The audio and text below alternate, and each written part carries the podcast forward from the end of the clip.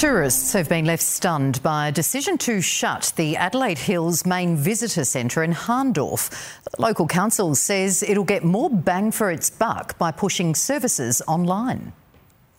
In the German gateway of Hahndorf, tourists are preparing to say Auf Wiedersehen, goodbye, to the Adelaide Hills Visitor Centre. What we want to see in details, we always go to the information centre. These travellers from Munich say they like having a friendly face as the first port of call. We just prefer talking to people from the town and get the feeling also of the people that live here. Yes. You don't get that online. But online is where services are heading, with the Mount Barker Council saying its tourism dollar is better spent elsewhere.